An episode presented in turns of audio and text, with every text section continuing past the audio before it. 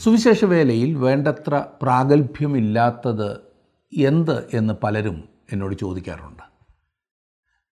വ്യക്തമായ മാനസാന്തര അനുഭവവും ദൈവവിളിയുമില്ലാതെ ദൈവവേല ചെയ്യുവാൻ ശ്രമിക്കുന്നവർ ക്രിസ്തുവിന്റെ നാമത്തിന് ദോഷം മാത്രമേ വരുത്തൂ എന്നോർക്കണം.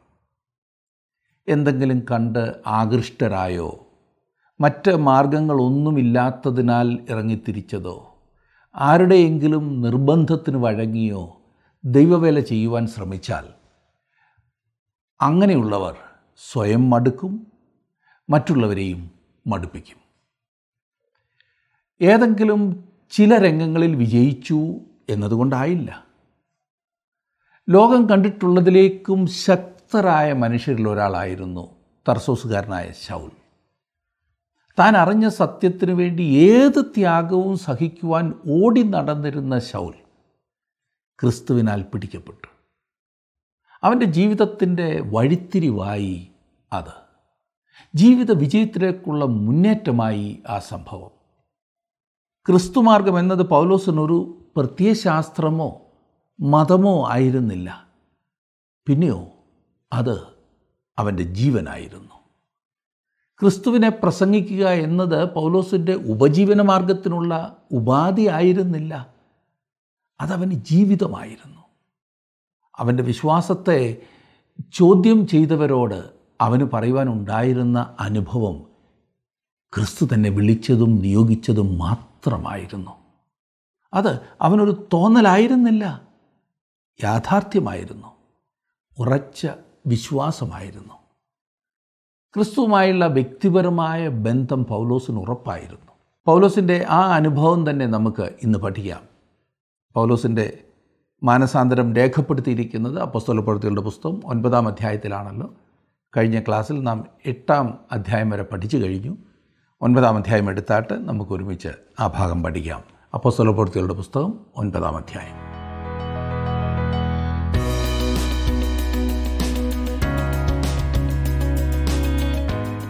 ഡോക്ടർ ലൂക്കോസ് എഴുതി ഈ ചരിത്രം എത്ര താല്പര്യജനകമാണെന്നൊന്ന് ചിന്തിച്ചു നോക്കൂ. പരിശുദ്ധാത്മ ശക്തിയിൽ ശിഷ്യന്മാർ പ്രവർത്തിക്കുന്നു. ഈ ഒൻപതാം അധ്യായത്തിലേക്ക് ഇനി നാം വരുമ്പോൾ വേറെ ശ്രദ്ധേയമായ ഒരു മാനസാന്തരത്തെക്കുറിച്ച് കാണുവാൻ കഴിയുന്നു. എത്യോപ്യക്കാരനായ ഷണ്ണന്റെ മാനസാന്തരം രഥത്തിൽ വെച്ചായിരുന്നു എങ്കിൽ തർസോസുകാരനായ ശൗലിന്റെ മാനസാന്തരം പൊടിമണ്ണ് നിറഞ്ഞ റോഡിൽ വെച്ചായിരുന്നു. ഒൻപതാം അധ്യായത്തിന്റെ ഒന്നും രണ്ടും വാക്യങ്ങൾ ഒന്ന് ശ്രദ്ധിച്ചാട്ടെ. ശൗൽ കർത്താവിന്റെ ശിഷ്യന്മാരുടെ നേരെ ഭീഷണിയും കുലയും നിശ്വസിച്ചുകൊണ്ട് മഹാപുരോഹിതന്റെ അടുക്കൽ ചെന്നു. ദമസ്കോസിൽ ഈ മാർഗക്കാരായ വല്ല പുരുഷന്മാരെയോ സ്ത്രീകളെയോ കണ്ടാൽ അവരെ പിടിച്ചുകെട്ടി യെരുസലേമിലേക്ക് കൊണ്ടുവരുവാൻ തക്കവണ്ണം അവിടുത്തെ പള്ളികൾക്ക് അവനോട് അധികാരപത്രം വാങ്ങി. യെരുസലേമിൽ പീഡനം ഉണ്ടായപ്പോൾ സഭ ഒളിവിൽ പോയി. അപ്പോസ്തോലന്മാർ യെരുസലേമിൽ തന്നെ പാർത്തു. എന്നാൽ മറ്റുള്ളവർ പല സ്ഥലങ്ങളിലേക്കും ചിതറിപ്പോയി. ഫിലിപ്പോസിനെ ശമരിയയിലും മെഡിറ്ററേനിയൻ കടലിന്റെ തീരത്തും നാം കാണുകയുണ്ടായി. സ്തേഫാനോസിന്റെ രക്തസാക്ഷി മരണവും അതിനെ തുടർന്നുണ്ടായ പീഡനവുമാണ് ഈ വലിയ പ്രശ്നത്തിനിപ്പോൾ കാരണമായി തീർന്നത്. ക്രിസ്ത്യാനികളെ യെരുശലേമിൽ നിന്ന് പറഞ്ഞയക്കുവാൻ ഇടയായതിൽ മറ്റ് മതനേതാക്കന്മാർ തൃപ്തരായിരുന്നു. എന്നാൽ തർസോസുകാരനായ ഷൗൽ അപ്രകാരമുള്ള യുവാവല്ലായിരുന്നു. അവൻ ശരിക്കും ഇവരെ ഒടുക്കിക്കളയുവാൻ തീരുമാനിച്ചിരിക്കുകയാണ്. അവൻ കൊലയും കൊള്ളിവെപ്പും നടത്തുവാനുള്ള താൽപ്പര്യത്തോടെ മുന്നേറുന്നു. അതെ ശൗൽ യേശുക്രിസ്തുവിനെ വെറുത്തിരുന്നു. ശൗലിനേക്കാൾ അധികം യേശുക്രിസ്തുവിനെ വെറുത്തിരുന്ന ആരെയെങ്കിലും കാണുവാൻ സാധിക്കുമോ എന്ന് എനിക്ക് സംശയമാണ്. അവൻ മഹാപുരോഹിതന്റെ അടുത്ത് നിന്ന് ഇപ്രകാരം പറഞ്ഞു നോക്കൂ അവരിൽ ചിലർ ദമസ്കോസിലേക്ക് പോയി. ഇവിടെ ശാന്തമായി എന്ന് കണ്ട് അവർ അടങ്ങിയിരിക്കില്ല. അതുകൊണ്ട് ഞാൻ അവരെ അന്വേഷിച്ചു പോവുകയാണ്. അവർ എവിടെല്ലാം പോകുന്നുണ്ടോ അവിടെ നിന്നെല്ലാം ഈ വർഗത്തെ തുടച്ചു മാറ്റുന്നതുവരെ എനിക്ക് വിശ്രമമില്ല. അതെ ക്രിസ്തുവിന്റെ ശിഷ്യന്മാരെ ഉന്മൂലനാശം വരുത്തുക എന്നതായിരുന്നു ഷൗലിന്റെ ലക്ഷ്യം. മൂന്നും നാലും വാക്യങ്ങളിൽ നാം കാണുന്നത് അവൻ പ്രയാണം ചെയ്ത് ദമസ്കോസിന് സമീപിച്ചപ്പോൾ പെട്ടെന്ന് ആകാശത്തു നിന്നൊരു വെളിച്ചം അവന്റെ ചുറ്റും മിന്നി. അവൻ നിലത്തു വീണു. ശൗലെ ശൗലെ നീ എന്നെ ഉപദ്രവിക്കുന്നത് എന്ത് എന്ന് തന്നോട് പറയുന്ന ഒരു ശബ്ദം കേട്ടു. നാം കാണുന്നത് ഈ സംഭവത്തെക്കുറിച്ച് ഈ പുസ്തകത്തിൽ പൗലോസ് രണ്ട് പ്രാവശ്യം കൂടി ആവർത്തിക്കുന്നതത്രേ. വാസ്തവത്തിൽ തന്റെ മാനസാന്തര അനുഭവത്തെക്കുറിച്ച് പറയുന്നത് പൗലോസിന് ഒരിക്കലും വിരസമായി തോന്നിയിരുന്നില്ല എന്ന് അത് വായിക്കുമ്പോൾ നമുക്ക് മനസ്സിലാകും. ഫിലിപ്പിയ ലേഖനത്തിലും ഇക്കാര്യം കാര്യം വീണ്ടും പൗലോസ് വിവരിക്കുന്നുണ്ട്. അഗ്രിപ്പ രാജാവിന്റെ മുമ്പാകെ തന്റെ സാക്ഷ്യം പറയുമ്പോൾ ഇതിനെക്കുറിച്ച് വിശദമായി വീണ്ടും പറഞ്ഞിരിക്കുന്നതായി കാണാവുന്നതാണ്. അഞ്ചാം വാക്യത്തിലേക്ക് വരുമ്പോൾ നാം കാണുന്നത് ഒൻപതിന്റെ അഞ്ച്. നീ ആരാകുന്നു കർത്താവേ? എന്ന് അവൻ ചോദിച്ചതിന് നീ ഉപദ്രവിക്കുന്ന യേശു ആകുന്നു ഞാൻ. ശവലിന്റെ അറിവുകേട് ഇവിടെ നിങ്ങൾ ശ്രദ്ധിച്ചോ? അന്നത്തെ ഏറ്റവും ബുദ്ധിമാനായ വ്യക്തി എന്ന് സ്വയം അഭിമാനിച്ചിരുന്നവൻ. ഇപ്പോൾ അവൻ ചോദിക്കുക നീ ആരാണ്? അക്കാലത്ത് ഏറ്റവും വലിയ തർസോസ് യൂണിവേഴ്സിറ്റിയിൽ നിന്നും ബിരുദം എടുത്ത ആളായിരുന്നു ഷൗൽ ഗമാലിയൽ എന്ന എബ്രായ ഗുരുവിന് ശിഷ്യനായിരുന്ന ഷൗൽ യഹൂദ മതത്തിൽ പ്രത്യേകമായ അഭ്യസനം നടത്തിയവനായിരുന്നു ഷൗൽ എന്നിട്ടും അവൻ കർത്താവായ യേശുക്രിസ്തുവിനെ അറിഞ്ഞില്ല. അവൻ ചോദിക്കുന്നു നീ ആരാകുന്നു കർത്താവേ? പ്രിയ സുഹൃത്തെ യേശുവിനെ അറിയുക എന്നത് ജീവനാണ്. ഷൗൽ അവനെ അറിഞ്ഞിരുന്നില്ല. ആറാം വാക്യത്തിൽ നാം കാണുന്നത് നീ എഴുന്നേറ്റ് പട്ടണത്തിൽ ചെല്ലുക. നീ ചെയ്യേണ്ടുന്നത് അവിടെ വെച്ച് നിന്നോട് പറയും എന്ന് അവൻ പറഞ്ഞു. ദമസ്കോസിലേക്കുള്ള വഴിയിൽ ഷൗൽ നിലത്ത് കിടക്കുകയാണ് ആ പൊടിമണ്ണിൽ. ഇത് ഒരു അതിമഹത്തായ മാനസാന്തരമാണ്. അവൻ ഉടനെ തന്നെ തന്റെ മാനസാന്തരം വെളിപ്പെടുത്തുന്നു. യേശുക്രിസ്തുവിനെ വെറുത്തിരുന്ന ഈ മനുഷ്യൻ യേശുവിനെതിരെ എന്തും ചെയ്യുവാൻ തയ്യാറായിരുന്ന ഈ വ്യക്തി ഇപ്പോൾ അവനെ കർത്താവെ എന്ന് വിളിക്കുന്നു. ഞാൻ എന്ത് ചെയ്യണമെന്നാണ് അവിടുന്ന് എന്നെക്കുറിച്ച് ആഗ്രഹിക്കുന്നത് എന്ന് ശൗൽ കർത്താവിനോട് ചോദിച്ചു. കർത്താവിന്റെ കൽപ്പന എന്തായിരുന്നാലും അനുസരിക്കുവാൻ തന്നെ അവൻ തയ്യാറായിരുന്നു. അവൻ ഏറ്റ അടി അത്രയ്ക്ക് ഭയങ്കരമായിരുന്നില്ലേ? അവൻ പൂർണമായും രൂപാന്തരപ്പെട്ടിരിക്കുന്നു. അവരുടെ ഫലത്താൽ നിങ്ങൾ അവരെ തിരിച്ചറിയുമെന്ന് മത്താട് സുവിശേഷത്തിൽ കർത്താവ് പറഞ്ഞിരിക്കുന്നത്. വാസ്തവത്തിൽ ഈ മനുഷ്യന് യഥാർത്ഥത്തിൽ സംഭവിച്ചതാണ്.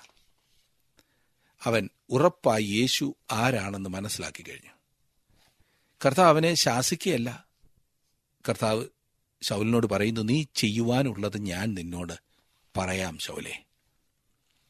ഏഴാം വാക്യത്തിൽ അവനോടുകൂടെ പ്രയാണം ചെയ്ത പുരുഷന്മാർ ശബ്ദം കേട്ടുവെങ്കിലും ആരെയും കാണാതെ മരവിച്ചു നിന്നു. അവർ ശബ്ദം കേട്ടില്ല എന്ന് പിന്നീട് പറയുന്നുണ്ട്. അതൊരു വൈരുദ്ധ്യമാണോ? അവർ ഒരു ശബ്ദം കേട്ടു. അത്രമാത്രം എന്താണ് പറഞ്ഞത് എന്ന് അവർക്ക് മനസ്സിലായില്ല. അതാണ് അവിടുത്തെ അർത്ഥം. അത് അവർക്ക് യാതൊരു വിധത്തിലും അർത്ഥവത്തായിരുന്നില്ല ശബ്ദം. സ്ഫുടമായിരുന്നില്ല. ആരെയും കാണുവാൻ അവർക്ക് കഴിഞ്ഞിരുന്നില്ല. അവർ അത്ഭുത സ്തബ്ധരായി നിന്നു. പ്രവൃത്തികളുടെ പുസ്തകം ഇരുപത്തിരണ്ടാം അധ്യായത്തിലും ഇരുപത്തിയാറാം അധ്യായത്തിലും ഇതേക്കുറിച്ച് കൂടുതലായി നാം കാണുന്നതാണ്. ഇനിയും എട്ടും ഒൻപതും വാക്യങ്ങളിൽ ശൗൽ നിലത്തുനിന്ന് എഴുന്നേറ്റ് കണ്ണു തുറന്നാറെ ഒന്നും കണ്ടില്ല. അവർ അവനെ കൈക്ക് പിടിച്ച് ദമസ്കോസിൽ കൂട്ടിക്കൊണ്ടുപോയി. സ്വർഗത്തിൽ നിന്നുള്ള പ്രകാശം ഈ ശൗലിനെ അന്ധനാക്കി തീർത്തു. കണ്ണു കാണാൻ കഴിയാത്തവനാക്കി തീർത്തു. ചിലർ തങ്ങളുടെ മാനസാന്തര സമയം സന്തോഷത്താൽ തുള്ളിച്ചാടും. ചിലർ ആനന്ദം കൊണ്ട് ആർത്തുല്ലസിക്കും. എന്നാൽ തർസോസുകാരനായ ശൗൽ അപ്രകാരമല്ലായിരുന്നു. ശൗലിനെ പോലെ ആശയക്കുഴപ്പത്തിലായ വേറൊരു വ്യക്തിയും ഉണ്ടായിരുന്നില്ല എന്ന് തോന്നുന്നു. അവൻ ദമസ്കോസിൽ പാർത്ത മൂന്ന് ദിവസങ്ങളിൽ എപ്പോഴെങ്കിലും അവന്റെ അടുത്ത് എന്ന് എന്താണ് ശൗലെ നിനക്ക് സംഭവിച്ചത്? എന്ന് ചോദിച്ചാൽ തീർച്ചയായും ലഭിക്കാൻ പോകുന്ന ഉത്തരം എനിക്കറിയില്ലെന്നേ. എന്നാൽ അവൻ അത് പൂർണമായും മനസ്സിലാക്കുവാൻ പോവുകയാണ്. പത്തും പതിനൊന്നും പന്ത്രണ്ടും വാക്യങ്ങളിൽ നാം വായിക്കുന്നത് എന്നാൽ അനന്യാസ് എന്നൊരു ശിഷ്യൻ ഡെമസ്കോസിലുണ്ടായിരുന്നു അവനെ കർത്താവ് ഒരു ദർശനത്തിൽ അനന്യാസെ എന്ന് വിളിച്ചു. കർത്താവെ അടിയനിത എന്നവൻ വിളി കേട്ടു. കർത്താവിനോട് നീ എഴുന്നേറ്റ് നേർവീതി എന്ന തെരുവിൽ ചെന്ന് യൂതായുടെ വീട്ടിൽ തർസോസുകാരനായ ഷൗൽ എന്നു പേരുള്ളവനെ അന്വേഷിക്കാം. അവൻ പ്രാർത്ഥിക്കുന്നു. അനന്യാസ് എന്നൊരു പുരുഷൻ അകത്തു വന്ന് താൻ കാഴ്ച പ്രാപിക്കേണ്ടതിന് തന്റെ മേലെ കൈവെക്കുന്നത് അവൻ കണ്ടിരിക്കുന്നു എന്ന് കൽപ്പിച്ചു. തർസോസുകാരനായ ഷൗൽ എന്ന സമർത്ഥനായ യുവാവ് അന്ധനായി ചിന്താക്കുഴപ്പത്തിലായിരിക്കുന്നു. ദൈവത്തിന്റെ ആത്മാവ് അനന്യാസ് എന്ന വേറൊരാളുടെ മേൽ വരികയും അവനെ തർസൂസുകാരനായ ശൗലിന്റെ സമീപത്തേക്ക് അയക്കുകയും ചെയ്യുന്നു. പതിമൂന്ന് മുതലുള്ള വാക്യങ്ങളിൽ നാം കാണുന്നത് അതിന് അനന്യാസ് കർത്താവെ ആ മനുഷ്യൻ എരുഷലേമിൽ നിന്റെ വിശുദ്ധന്മാർക്കും എത്ര ദോഷം ചെയ്തു എന്ന് പലരും പറഞ്ഞ് ഞാൻ കേട്ടിരിക്കുന്നു. ഇവിടെയും നിന്റെ നാമത്തെ വിളിച്ചപേക്ഷിക്കുന്നവരെ ഒക്കെയും പിടിച്ചു കെട്ടുവാൻ അവന് മഹാപുരോഹിതന്മാരുടെ അധികാരപത്രമുണ്ട് എന്നുത്തരം പറഞ്ഞു. കർത്താവ് അവനോട് നീ പോക.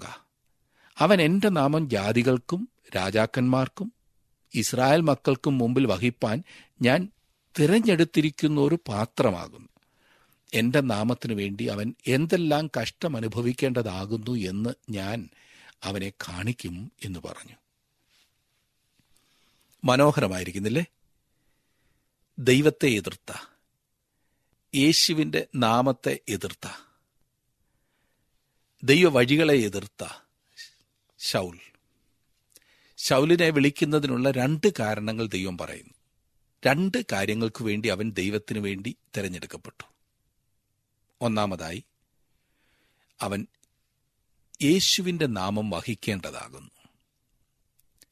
ശിഷ്യന്മാരെ പോലെ അവന് ഒരു സാക്ഷിയായിട്ടല്ല വിളിക്കപ്പെട്ടത്.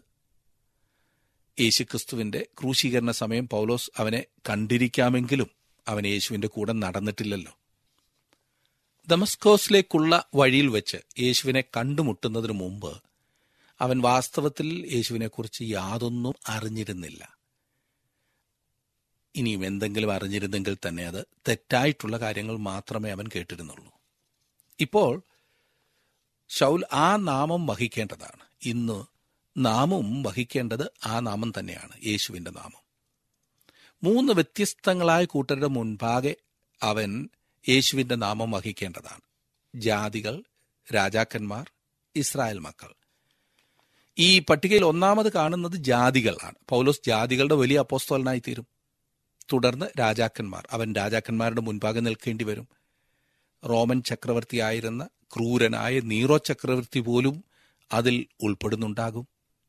പിന്നീട് ഇസ്രായേൽ ജനത്തിന് പൗലോസ് സാക്ഷിയാകണം. ഒരു നഗരത്തിൽ പോയാൽ അവൻ അവിടുത്തെ യഹൂദന്മാരുടെ സിനഗോഗിലാണ് ആദ്യം പോയിരുന്നത് അവരുടെ പള്ളിയിൽ. ആ നഗരത്തിലെ അഥവാ ആ സമൂഹത്തിലെ പ്രവർത്തനത്തിന് തന്നെ ഉത്തേജിപ്പിക്കുന്ന ഘടകമായിരുന്നു യഹൂദന്മാരുടെ പള്ളി. അവിടെ നിന്ന് അവൻ ജാതികളുടെ അടുക്കലേക്ക് പോവുകയായിരുന്നു പതിവ്. എന്നാൽ ആദ്യം പൗലോസ് യഹൂദന്മാരുടെ ഇടയിലേക്കാണ് പോയിരുന്നത്. താങ്കളുടെ വിലപ്പെട്ട നിർദ്ദേശങ്ങളും അഭിപ്രായങ്ങളും പ്രാർത്ഥനാ വിഷയങ്ങളും ഇന്ന് തന്നെ ഞങ്ങളെ വിളിച്ചറിയിക്കുക. വിളിക്കേണ്ട number eight two eight one three eight four four five five.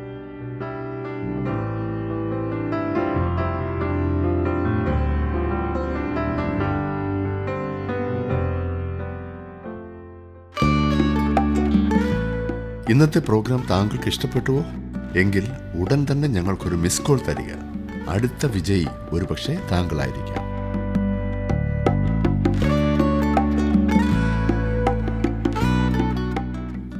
രണ്ടാമത് ശൗൽ തന്റെ നാമത്തിനു വേണ്ടി എന്തു വലിയ കഷ്ടതകൾ സഹിക്കേണ്ടതാകുന്നുവെന്ന് ഞാൻ അവനെ കാണിക്കുമെന്ന് കർത്താവ് പറഞ്ഞു. ഒന്നാമതായി അവൻ യേശുവിന്റെ നാമം വഹിക്കേണ്ടതാകുന്നു എന്ന് പറഞ്ഞു. രണ്ടാമത് തന്റെ നാമത്തിനു വേണ്ടി എന്തു വലിയ കഷ്ടതകൾ സഹിക്കേണ്ടതാകുന്നു എന്ന്. യേശുക്രിസ്തുവിനു വേണ്ടി കഷ്ടം സഹിക്കുന്നവനാണ് യഥാർത്ഥത്തിൽ ഭാഗ്യവാൻ. ഈ ശൗലിനെ തെരഞ്ഞെടുത്തത് അതിനു വേണ്ടിയിട്ടാകുന്നു എന്ന്. പൗലോസ് അപ്പോസ്തോലിനെ പോലെ കർത്താവിന് വേണ്ടി കഷ്ടം സഹിച്ച വേറെ ഏതെങ്കിലും വ്യക്തി ഭൂമുഖത്തുണ്ടായിട്ടുണ്ടോ എന്ന് എനിക്ക് തോന്നുന്നില്ല. ഇത് എന്തുകൊണ്ടാണ് എന്റെ ജീവിതത്തിൽ സംഭവിപ്പാൻ ദൈവം ഇടയാക്കിയതെന്ന് പറയുവാൻ നമ്മിൽ ആരും ധൈര്യപ്പെടുന്നില്ല? കാരണം നാം കഷ്ടപ്പെടുകയോ നാം അധികമായി കഷ്ടത അനുഭവിക്കുന്നു എന്ന് ചിന്തിക്കുകയോ ചെയ്യുക മാത്രമാണ് ഉള്ളത്. എന്നാൽ പൗലോസ് അപ്പോസ്തലിനെ പോലെ നമ്മിൽ ആരും കർത്താവിന് വേണ്ടി കഷ്ടം സഹിക്കുന്നില്ല. അതെ സുഹൃത്തെ ഈ മാനസാന്തരത്തെക്കുറിച്ച് നാം ചിന്തിക്കുമ്പോൾ ദൈവത്തിന്റെ ആത്മാവ് ദൈവവചനത്തെ ഒരു ദൈവമനുഷ്യനിൽ കൂടി ഉപയോഗിക്കുമ്പോഴാണ് വാസ്തവത്തിൽ മാനസാന്തരം നടക്കുന്നത് എന്ന് മുമ്പ് ഞാൻ സൂചിപ്പിച്ച കാര്യം നിങ്ങൾ ഓർക്കുന്നുണ്ടല്ലോ. തർസൂസ്കാരനായ ശൗലിന്റെ മാനസാന്തരത്തിൽ ഇത് ശരിയായിരുന്നുവോ? യേശു കർത്താവ് ശൗലിന് വ്യക്തിപരമായി പ്രത്യക്ഷനായി. കർത്താവായ യേശു ശിഷ്യന്മാരെ വിട്ടുപോകുന്നതിന് മുമ്പ് അവരോട് പറഞ്ഞു താൻ പോകുന്നു എന്നാൽ അവൻ അവരെ അനാഥരായി വിടുകയില്ല എന്ന്. അവൻ അവർക്ക് പരിശുദ്ധാത്മാവിനെ അയച്ചു കൊടുക്കുമെന്ന് വാഗ്ദത്തം ചെയ്തു. പരിശുദ്ധാത്മാവ് ചെയ്യുന്നത് ഇതത്രേ. യോഹനാന്റെ സുവിശേഷം പതിനാറാം അധ്യായത്തിന്റെ പതിനാലും പതിനഞ്ചും വാക്യങ്ങളിൽ നാം കാണുന്നത് അവൻ എനിക്കുള്ളതിൽ നിന്നെടുത്ത് നിങ്ങൾക്ക് അറിയിച്ചു തരുന്നത് കൊണ്ട് എന്നെ മഹത്വപ്പെടുത്തും. പിതാവിനുള്ളതൊക്കെയും എനിക്കുള്ളത്. അതുകൊണ്ടത്രേ അവൻ എനിക്കുള്ളതിൽ നിന്നെടുത്ത് നിങ്ങൾക്ക് അറിയിച്ചു തരും എന്ന് ഞാൻ പറഞ്ഞത്. ഉയർത്തെഴുന്നേറ്റ നമ്മുടെ കർത്താവ് വ്യക്തിപരമായി ശൗലിന് പ്രത്യക്ഷപ്പെട്ടപ്പോൾ അവൻ കർത്താവായ യേശുവിനെ കാണേണ്ടതിന് ദൈവാത്മാവ് അവന്റെ കണ്ണുകൾ ആത്മീയമായി തുറക്കുകയും ശാരീരികമായ അവന്റെ കണ്ണുകൾ അന്ധമാകുകയും ചെയ്തു. അങ്ങനെ പരിശുദ്ധാത്മാവ് തീർച്ചയായും ഈ മാനസാന്തര പ്രവർത്തനത്തിൽ പങ്കുവഹിച്ചിരുന്നു എന്നത് സ്പഷ്ടമാണ്. ദൈവവചനത്തെ സംബന്ധിച്ച കാര്യം എന്താണെന്ന് നോക്കാം. പൗലോസിന്റെ മാനസാന്തരത്തിൽ ദൈവവചനം എപ്രകാരമാണ് ഉപയോഗപ്പെട്ടത്? തർസോസുകാരനായ ശൗൽ ഒരു പരീശനായിരുന്നു. അവൻ ദൈവവചനത്തെ സംബന്ധിച്ച് നല്ല അറിവുള്ളവനായിരുന്നു. പരീശന്മാർ അങ്ങനെയാണ് വ്യക്തമായി പറഞ്ഞാൽ അവനെപ്പോലെ ദൈവവചനം അറിഞ്ഞിരുന്ന മറ്റാരും ഇല്ലായിരുന്നു എന്ന് വേണം ചിന്തിക്കേണ്ടത്. വിദ്യാസമ്പന്നൻ. അവൻ സന്നിധി സംഘത്തിലെ അംഗം. പൗലസപ്പോസ്തോലന്റെ ലേഖനങ്ങൾ വായിക്കുമ്പോൾ അവൻ പഴയ നിയമത്തിൽ നല്ല പരിചയമുള്ള ആളായിരുന്നു എന്ന് വ്യക്തമായി കാണുവാൻ കഴിയുന്നു. ശൗലിന്റെ മാനസാന്തരത്തിൽ പരിശുദ്ധാത്മാവിന്റെയും ദൈവവചനത്തിന്റെയും പ്രവർത്തനമുണ്ടായിരുന്നു എന്ന് ഞാൻ പറഞ്ഞല്ലോ. എന്നാൽ ശൗലിനെ നേടുന്നതിനൊരു ദൈവ മനുഷ്യനെ ഉപകരണമായി ദൈവം ഉപയോഗിച്ചു എന്ന് നമുക്ക് ചിന്തിക്കുവാൻ സാധിക്കുമോ? തീർച്ചയായും. ശൗലിന്റെ മാനസാന്തര സമയത്ത് യാതൊരു മനുഷ്യരും ഈ പറഞ്ഞതുപോലെ അവിടെ ഇല്ലായിരുന്നെങ്കിലും ശൗലിനെ നേടുന്നതിന് ദൈവം ഉപയോഗിച്ചത് സ്തേഫാനോസിനെ ആണെന്നത്ര ഞാൻ വിശ്വസിക്കുന്നത്. ഇവർ രണ്ടും അതായത് ശൗലും സ്തേഫാനോസും തമ്മിൽ ഒരു പ്രാവശ്യമേ കണ്ടുമുട്ടിയിട്ടുള്ളൂ. അപ്പോൾ സ്തേഫാനോസിനെ കല്ലെറിഞ്ഞു കൊല്ലുന്നവരുടെ കൂട്ടത്തിലായിരുന്നു ശൗൽ. സ്തേഫാനോസ് സ്വർഗത്തിലേക്ക് ഉറ്റുനോക്കിക്കൊണ്ട് ഇപ്രകാരം പറഞ്ഞു ഇതാ സ്വർഗം തുറന്നിരിക്കുന്നതും മനുഷ്യപുത്രൻ ദൈവത്തിന്റെ വലത്തുഭാഗത്ത് നിൽക്കുന്നതും ഞാൻ കാണുന്നു. ആ സമയത്ത് തർസോസുകാരനായ ശൗലും ഉയരത്തിലേക്ക് നോക്കി എന്നാൽ അവന് യാതൊന്നും കാണുവാൻ കഴിഞ്ഞില്ല. തുടർന്ന് അവൻ സ്തേഫാനോസിന്റെ മുഖത്തേക്ക് നോക്കി. സ്തേഫാനോസ് വാസ്തവത്തിൽ എന്തോ കാണുന്നുണ്ടെന്ന് അവന്റെ മുഖം വ്യക്തമായി പറഞ്ഞത് ശൗലിന് മനസ്സിലായി. സ്വർഗം തുറന്നിരിക്കുന്നതും തനിക്ക് ദൈവത്തെ ദർശിക്കുവാൻ കഴിഞ്ഞിരുന്നുവെങ്കിൽ എന്ന് ശൗൽ അപ്പോൾ ആഗ്രഹിച്ചു കാണും. അവന് ആ ദർശനം ദമസ്കോസിലേക്കുള്ള വഴിമധ്യ ഉണ്ടാവുകയും ചെയ്തു. യേശുക്രിസ്തുവായിരുന്നു അവന് പ്രത്യക്ഷനായത് എന്നത് വ്യക്തമാണ്. ഏതൊരു വ്യക്തിയുടെയും മാനസാന്തരത്തിൽ ദൈവം ഒരു മനുഷ്യനെ ഉപകരണമായി ഉപയോഗപ്പെടുത്തുന്നു. ആ വ്യക്തി ഒരുപക്ഷെ മാനസാന്തര സമയത്ത് ആ സ്ഥാനത്തുണ്ടായിരിക്കണമെന്ന് അർത്ഥമില്ല. ഞാനും താങ്കളും നമ്മുടെ സ്വാധീനം കർത്താവായ യേശുക്രിസ്തുവിനു വേണ്ടി എല്ലായ്പ്പോഴും ഉപയോഗപ്പെടുത്തണമെന്ന് പറയുവാൻ കാരണം അതത്രേ. ഡോക്ടർ സ്കോഫീൽഡ് എന്ന ആളാണ് ഈ സ്കോഫീൽഡ് ബൈബിൾ എന്ന് പറയുന്ന പഠന ബൈബിൾ എഴുതിയത്. അതിന്റെ പിൻപിൽ പ്രവർത്തിച്ചത് അദ്ദേഹമാണ് ഡോക്ടർ സി ഐ സ്കോഫീൽഡ്. മാനസാന്തരത്തിനു മുൻപ് അദ്ദേഹം ഒരു സുപ്രസിദ്ധ അഭിഭാഷകനായിരുന്നു. എന്നാൽ അദ്ദേഹം ഒരു തികഞ്ഞ മദ്യപാനിയായിരുന്നു. അദ്ദേഹത്തിന് വേണ്ടി നിരന്തരം പ്രാർത്ഥിക്കുന്ന അദ്ദേഹത്തിന്റെ മാതാവുണ്ടായിരുന്നു. ഡോക്ടർ സ്കോഫീൽഡിന്റെ മാനസാന്തരത്തിന് മുമ്പ് തന്നെ അമ്മ മരിച്ചുപോയി. ഒരിക്കൽ ഡോക്ടർ ലൂയിസ് ഡോക്ടർ സ്കോഫീൽഡിനോട് ഒന്നിച്ച് പ്രാർത്ഥിക്കുകയായിരുന്നു. അപ്പോൾ ഡോക്ടർ സ്കോഫീൽഡ് ഇങ്ങനെ പ്രാർത്ഥിക്കുന്നതായി അദ്ദേഹത്തിന്റെ സുഹൃത്ത് കേൾക്കുകയുണ്ടായി. കർത്താവേ ഞാൻ മാനസാന്തരപ്പെട്ടു എന്ന കാര്യം എന്റെ അമ്മ അറിഞ്ഞിട്ടില്ലെങ്കിൽ നീ ദയവായി ആ കാര്യം അമ്മയോടൊന്ന് പറയണേ. മാനസാന്തര സമയത്ത് ആ വ്യക്തി ഇല്ലെങ്കിൽ തന്നെയും ഓരോരുത്തരുടെയും മാനസാന്തരത്തിൽ ദൈവം മാനുഷിക ഉപകരണങ്ങളെയും ഉപയോഗപ്പെടുത്തുന്നുണ്ട്. അതുകൂടാതെ മാനസാന്തരം അസാധ്യമാണെന്നത്ര ഞാൻ ചിന്തിക്കുന്നത്. അങ്ങനെയെങ്കിൽ സുഹൃത്തെ താങ്കൾ എന്തുകൊണ്ട് അപ്രകാരമുള്ള ഒരു ഉപകരണമായി തീരുന്നില്ല? ദൈവാത്മാവിനാൽ നടത്തപ്പെടുകയും ദൈവവചനം ഉപയോഗിക്കുകയും ചെയ്യുന്ന ഒരു ദൈവമനുഷ്യനെ കൂടാതെ യഥാർത്ഥ മാനസാന്തരം വേറൊരാളിൽ ഉണ്ടാവുന്നില്ല നമുക്ക് ഓരോരുത്തർക്കും ചെയ്യുവാൻ സാധിക്കുന്ന അതിമഹത്തായ ഒരു പ്രവർത്തനമല്ല ഇത്? ഞങ്ങൾ തന്നെ ഈ വിവിധ മാധ്യമങ്ങളിലൂടെ ചെയ്യുന്ന ശുശ്രൂഷയും ഈ ഉദ്ദേശത്തോടു കൂടെയാണ്. ഈ വചനം ഓരോരുത്തരുടെ ഹൃദയങ്ങളിൽ സ്വാധീനം ചെലുത്തുന്നുണ്ട്. അതോർത്ത് ഞാൻ ദൈവത്തെ സ്തുതിക്കുന്നു. റേഡിയോയിലൂടെ ടി വിയിലൂടെ മറ്റു മാധ്യമങ്ങളിലൂടെ ഇത് അനേകരിൽ ക്രിയ ചെയ്യുന്നു. വീണ്ടും നമുക്ക് തർസോസ്കാരനായ ശൗലിനെ കുറിച്ച് ചില കാര്യങ്ങൾ കൂടി ചിന്തിക്കാം. നാം അവനെ ദമസ്കോസിന്റെ ആ വഴിയിൽ കണ്ണു കാണാൻ കഴിയാത്തവനായി പ്രാർത്ഥിക്കുന്ന അവസ്ഥയിലാണ് അവസാനമായി കണ്ടത്. സമർത്ഥനായിരുന്ന യുവാവെങ്കിലും അവന്റെ മാനസാന്തരത്തിന് ശേഷം ഇപ്പോഴും അവൻ പല ചിന്തകളാൽ കുഴങ്ങുകയാണ്. അതിനാൽ ദൈവത്തിന്റെ ആത്മാവ് അനന്യാസിന് പ്രത്യക്ഷനാകുന്നു. ശൗലിനെ സഹായിപ്പാനായി അവന്റെ അടുത്തേക്ക് അനന്യാസിനെ അയക്കുന്നു. പതിനേഴാം വാക്യം ഞാനൊന്ന് വായിക്കാം. അങ്ങനെ അനന്യാസ് ആ വീട്ടിൽ ചെന്നു അവന്റെ മേൽ കൈവച്ചു ശൗലേ സഹോദര നീ കാഴ്ച പ്രാപിച്ച് പരിശുദ്ധാത്മപൂർണനാകേണ്ടതിന് നീ വന്ന വഴിയിൽ നിനക്ക് പ്രത്യക്ഷനായി യേശു എന്ന കർത്താവ് എന്നെ അയച്ചിരിക്കുന്നു എന്ന് പറഞ്ഞു. എന്തൊരു വ്യത്യാസമില്ലേ? അവൻ ഇപ്പോഴും തർസോസുകാരനായ ശൗലാണ്. അവനിപ്പോൾ ശത്രുവല്ല പിന്നെയോ ഒരു സഹോദരൻ. സഹോദരനായ ശൗലാണ്. കർത്താവായ യേശു ക്രിസ്തുവിനെ സ്നേഹിക്കുന്ന ഏതൊരു വ്യക്തിയും മറ്റൊരു വിശ്വാസിക്ക് സഹോദരനാണ് സഹോദരിയാണ്. എന്നാൽ നിർഭാഗ്യവശാൽ സഹോദരന്മാർ എല്ലായ്പ്പോഴും സഹോദരന്മാരെ പോലെ വർത്തിക്കുന്നില്ല എന്ന് ഞാനൊന്ന് പറഞ്ഞുകൊള്ളട്ടെ. ദുഃഖകരമാണത്. ശൗലിന് കണ്ണിന് കാഴ്ച ലഭിക്കേണ്ടതും ശുശ്രൂഷയ്ക്കായി പരിശുദ്ധാത്മപൂർണനാവുകയും ചെയ്യേണ്ടതാണ്. ഒരു ക്രിസ്തുവിശ്വാസിയുടെ ജീവിതത്തിൽ വെളിപ്പെടേണ്ട അനുഭവമാണിത്. ദമസ്കോസിലെ വഴിയിൽ വെച്ച് അവൻ പരിശുദ്ധാത്മ സ്നാനം പ്രാപിച്ചു. വേറെ വിധത്തിൽ പറഞ്ഞാൽ ദമസ്കോസിന്റെ വഴിയിൽ വെച്ച് അവൻ രക്ഷിക്കപ്പെട്ടു എന്നർത്ഥം. എന്നാൽ ഈ അനന്യാസ് എന്ന മനുഷ്യൻ വന്നതിന് ശേഷമാണ് അവൻ പരിശുദ്ധാത്മാവിനാൽ നിറഞ്ഞവനായി തീർന്നത്. അവൻ കർത്താവായ യേശു ക്രിസ്തുവിന്റെ ഒരു സാക്ഷിയായി തീരുവാൻ പോവുകയാണ്. അതിനുവേണ്ടി അവൻ ശാരീരികമായി കാഴ്ച പ്രാപിക്കുകയും ആത്മീയമായ കാഴ്ച ലഭിച്ചവനായി തീരുകയും ചെയ്യേണ്ടതായിട്ടുണ്ട്. അപ്രകാരം തന്നെ സംഭവിച്ചു. പതിനെട്ടും പത്തൊൻപതും വാക്യങ്ങൾ കൂടി ഇന്ന് നോക്കിക്കാട്ടെ. ഉടനെ അവന്റെ കണ്ണിൽ നിന്ന് ചെതുമ്പൽ പോലെ വീണു. കാഴ്ച ലഭിച്ചു. അവൻ എഴുന്നേറ്റ് സ്നാനമേൽക്കുകയും ആഹാരം കൈക്കൊണ്ട് ബലം പ്രാപിക്കുകയും ചെയ്തു. അവൻ ദമസ്കോസിലുള്ള ശിഷ്യന്മാരോട് കൂടെ കുറെ നാൾ പാർത്തു. ശൗലിന്റെ മാനസാന്തരത്തിന്റെ അടയാളമായി അവൻ ജലത്തിൽ സ്നാനമേറ്റു എന്ന് നാം വായിക്കുന്നു. എന്നാൽ അവന്റെ രക്ഷയുമായി ഈ വെള്ളത്തിന് യാതൊരു ബന്ധവും ഇല്ലായിരുന്നു എന്ന കാര്യം മറക്കണ്ട. അതിനായി അവൻ പരിശുദ്ധാത്മ സ്നാനം ഏറ്റ് കഴിഞ്ഞിരുന്നു. വീണ്ടും ജനനം പ്രാപിച്ചത് അങ്ങനെയാണ്. അതായത് അവൻ ദമസ്കോസിന്റെ വഴിയിൽ വെച്ച് രക്ഷിക്കപ്പെട്ടു. അനന്യാസ് അവന്റെ മേൽ കൈവച്ചപ്പോൾ ശുശ്രൂഷയ്ക്കായി അവൻ പരിശുദ്ധാത്മാവിൽ നിറഞ്ഞവനായി തീർന്നു പരിശുദ്ധാത്മാവിനാൽ നിയന്ത്രിക്കപ്പെട്ടവനായി. തുടർന്ന് അവൻ ജലസ്നാനമേൽക്കുകയും ചെയ്തു. എന്ത് ഭയങ്കര രൂപാന്തരം ഈ വ്യക്തിയിൽ. ദൈവം ഒരു വ്യക്തിയിൽ പ്രവർത്തിച്ചാൽ പ്രിയ സുഹൃത്ത് നമുക്ക് ആർക്കും മനസ്സിലാക്കുവാൻ സാധിക്കുന്നതിനേക്കാൾ ഭയങ്കരമായ വ്യതിയാനമായിരിക്കും അത്.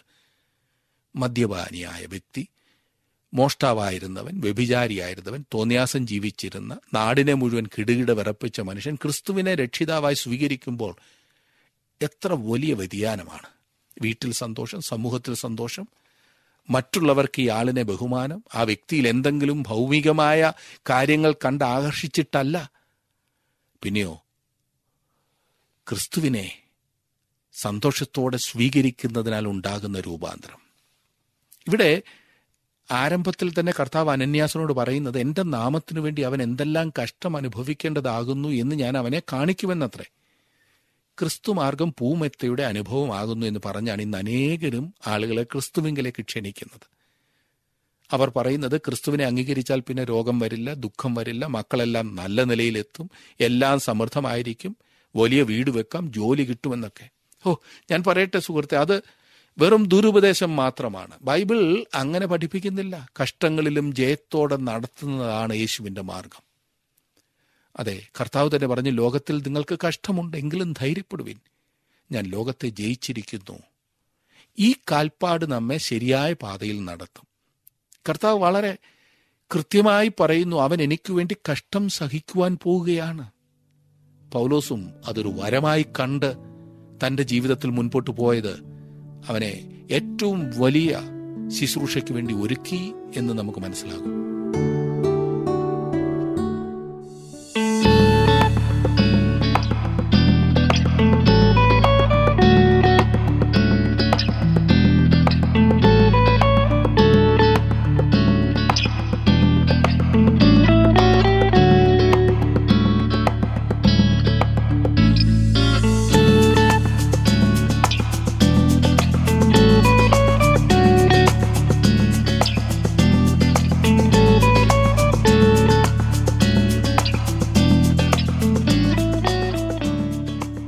കഷ്ടം സഹിക്കുവാൻ ക്രിസ്തുവിനാൽ വിളിക്കപ്പെട്ടവർ ആയിരുന്നു ആദ്യകാല വിശ്വാസികൾ. പൗലോസിന്റെ നിയോഗം തന്നെ അതായിരുന്നു. ശുശ്രൂഷയിൽ കഷ്ടമുണ്ടാകുമെന്ന് ചിന്തിച്ച് പിന്മാറിപ്പോകുവാൻ നമുക്ക് ആർക്കും ഇടയാകരുത്. ഇന്നത്തെ പഠനം നിങ്ങൾക്ക് അനുഗ്രഹപ്രദമായിരുന്നു എന്ന് ഞാൻ വിശ്വസിക്കട്ടെ. ദൈവവചനം പഠിക്കുവാൻ കൂടുതൽ താല്പര്യത്തോടുകൂടെ നിങ്ങൾ വരുന്നതിന് പ്രത്യേകം നന്ദി. അടുത്ത ക്ലാസ്സിൽ നാം കാണുന്നത് വരെയും ദൈവം നിങ്ങളോട് കൂടെ ഉണ്ടായിരിക്കട്ടെ. ഇന്നത്തെ പ്രോഗ്രാം താങ്കൾക്ക് ഇഷ്ടപ്പെട്ടുവോ? എങ്കിൽ ഉടൻ തന്നെ ഞങ്ങൾക്കൊരു മിസ് കോൾ തരിക. അടുത്ത വിജയി ഒരുപക്ഷെ താങ്കളായിരിക്കാം.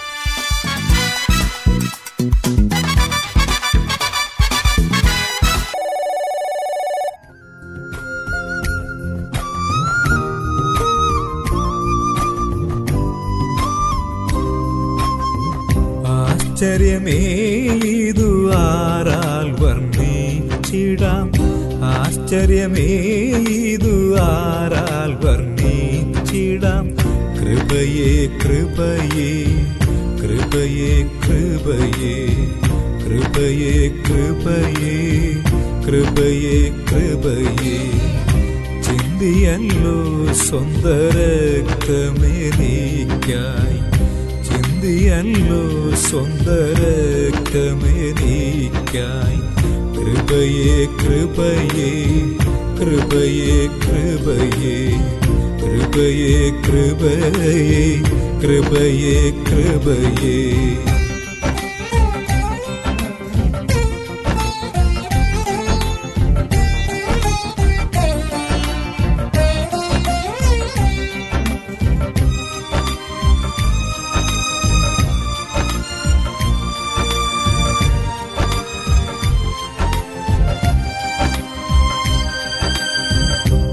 ചന്തം ചിന്തും തിരുമേനിയൻ പേർക്കായി.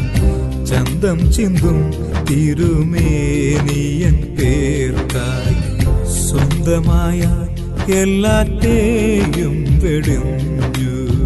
സ്വന്തമായ എല്ലാറ്റേയും വെടിഞ്ഞു. ബന്ധമില്ലാത്ത ഈ ഓർത്തു. ബന്ധമില്ലാത്ത വീണ്ടെടുത്തു എന്നെയും എന്നെയും എന്നെയും. വീണ്ടെടുത്തു എന്നെയും എന്നെയും എന്നെയും. ആശ്ചര്യമേതു?